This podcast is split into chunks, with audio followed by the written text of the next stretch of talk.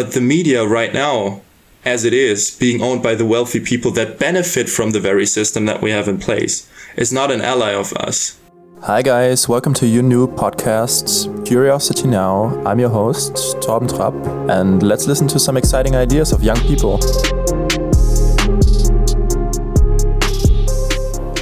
Hi, and welcome to the third episode of my podcast, Curiosity Now. This today is going to be all me, no interview. And it's basically the purpose of it is to serve as a teaser episode for the next week. Because next week I'm going to have an interview with my friend Nora Wheelahan from Washington, D.C. She studies international affairs there, and we studied there for one semester together. And we're going to talk about the role of the media and what role the media played in the outcome of the presidential election uh, and the primary in the United States, but also more in general about the role of the media. So I just want to give you an overview of what you can expect from that episode and um, why I think the topic is so important. So, personally, I care a lot about the media because, first off, I want to be a journalist one day. So, that is like the current plan that I have that uh, when I finish my studies, I can go into journalism, write articles, do investigative reporting, uh, write books. Hopefully, we'll see how that works. Not 100% sure that I can do that, but um, that's definitely like my dream. So that's a very personal interest. And the second one is that I'm deeply convinced that democracy relies on quality journalism. So you have um, this amazing journalist from the United States. His name is Walter Cronkite and he once said very fittingly that journalism is what we need to make democracy work. And I couldn't agree more with that statement. Even that that is still true today when you see the Washington Post, for instance. The slogan of the Washington Post is democracy dies in, dies in darkness, which basically implies that, okay, it's the job of journalism, of critical journalism, to shed a light on what is happening in politics, in the economy, and to critically reflect on that. Now, if the media is so important, but everything is going great, why should I do an episode of a podcast on it? Well, the thing is that the media is facing a lot of backlash in the United States specifically, but also in Germany, where I'm from. Um, you have a lot of the Alternative for Germany, the AfD, as we call them. Um, and they basically write the same narrative as Donald Trump does with the idea of fake news media, and uh, that the media has a specific agenda that they are pushing and all of that. So the media is in a lot of trouble and trust in the media, especially in the United States, is pretty low at the moment. So what can we do about it and what are the problems that are actually existing so that this critique of Trump and the AFD finds some resonance in the broader population? Well, I think the problems of the media are actually twofold. Um, and as I said, we're going to dig in deeper in the next episode when I actually have like an hour to talk to Nora about it. She's much more of an expert on that than I am. But the two problems I see in the media that we have today is first that the media essentially is a business like every business. And like every business, they are trying their best to make a profit.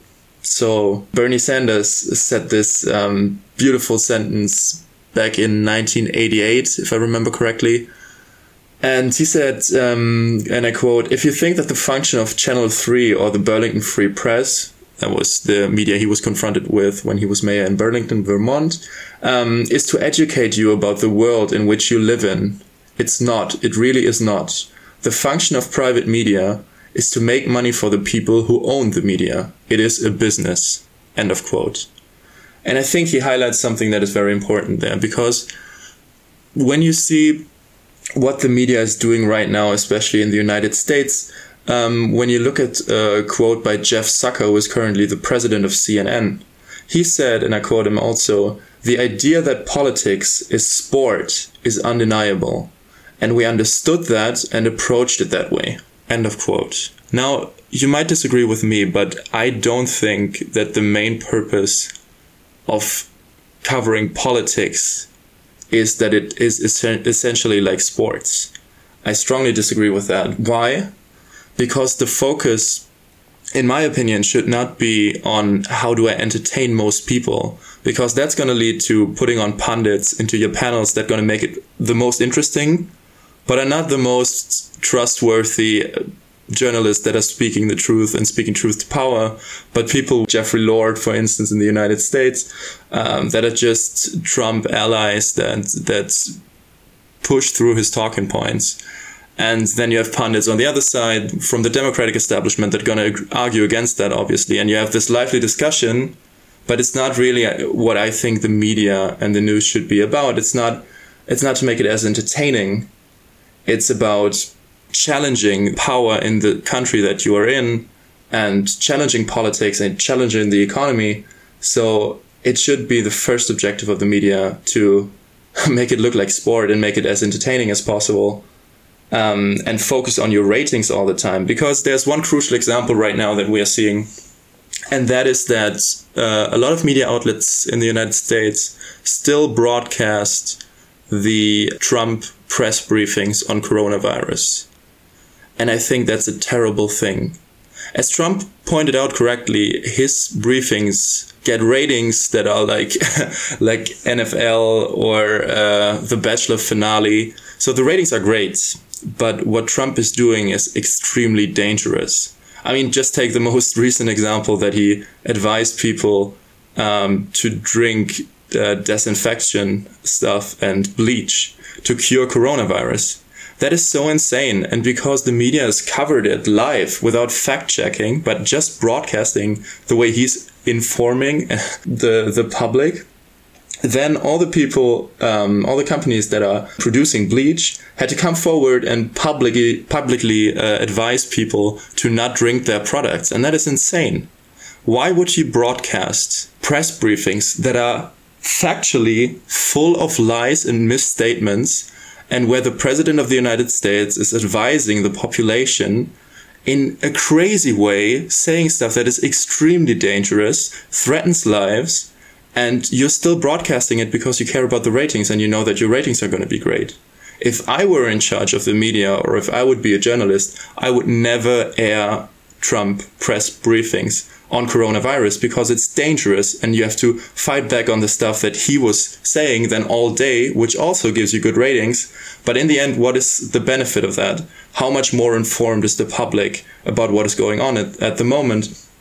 It's just going to be a lot of Trump talking nonsense and the mainstream media bashing him for it. And that's just, that's not the purpose. So why don't we just air a fact check version of the Trump briefing and call him out when he's lying, but please don't broadcast it live. That is so insane.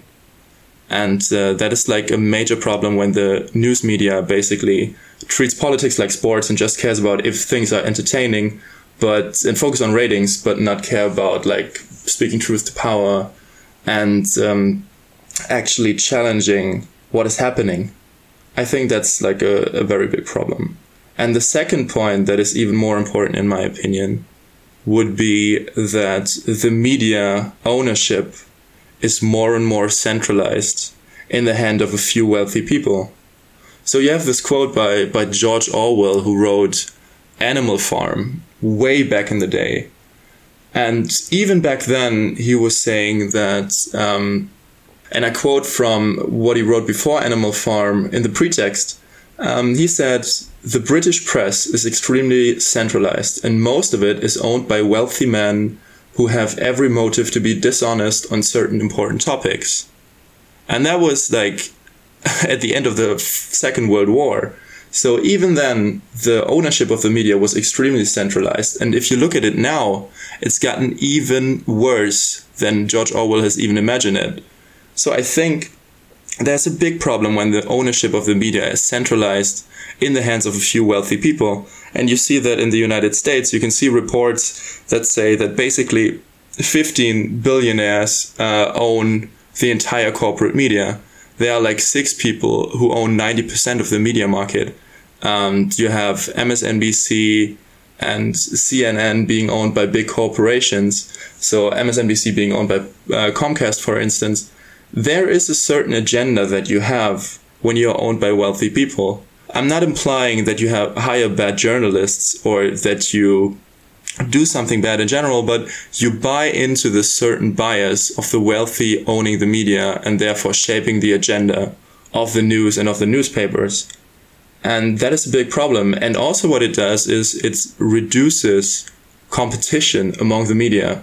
So again, I want to quote Walter Cronkite when he said that, and I quote, I think it is absolutely essential in a democracy to have competition in the media. A lot of competition, and we seem to be moving away from that. End of quote. I think he is spot on with his critique, but since he said that, it has gotten worse and worse and worse, and not better.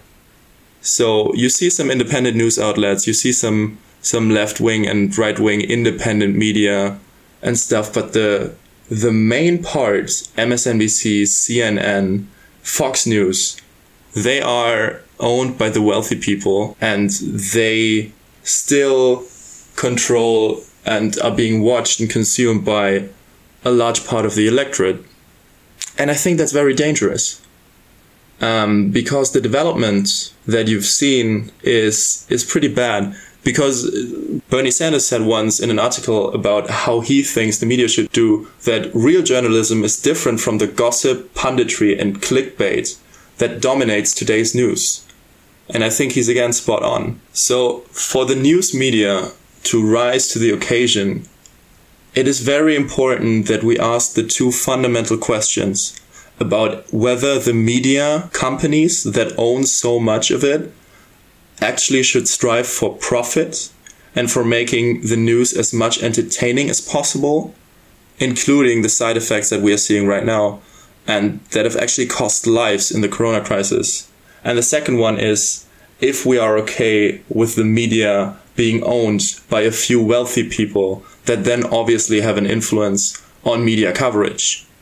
So those are the two questions that stand out to me and that actually make me worried a bit. Because I've talked about um, Anand Giridharadas, for instance, before. He's editor at large at the Time magazine. And he said that during the presidential campaign, uh, and I'm going to quote him again on that, he said that the pundits that are the guests on the on the shows of the news networks like CNN and MSNBC are basically those quote out of touch aristocrats in a dying aristocracy end of quote and he implied that those people don't really care what's going on in the real world but they are pushing their very own political agenda because if someone like Bernie Sanders would come to power in the United States that would be the final nail in the coffin for them, basically, that they would have to admit we don't understand the political system anymore. And they are worried that they are going to lose their privilege and their influence in the media.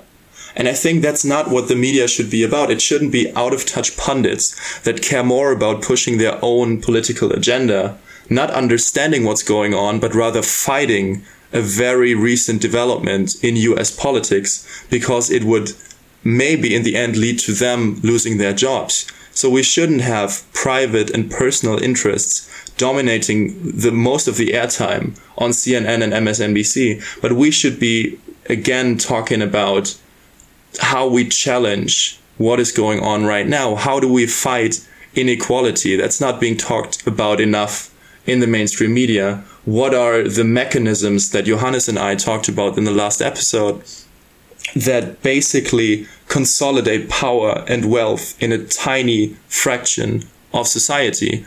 And I think it's important to fight against that. But the media right now, as it is, being owned by the wealthy people that benefit from the very system that we have in place, is not an ally of us. I think it's important to think about those two problems and we're gonna talk a lot more about it in the next episode. And I'm really looking forward to interviewing Nora on that and get her take. That's it for this episode. Thank you so much for tuning in and see you next week.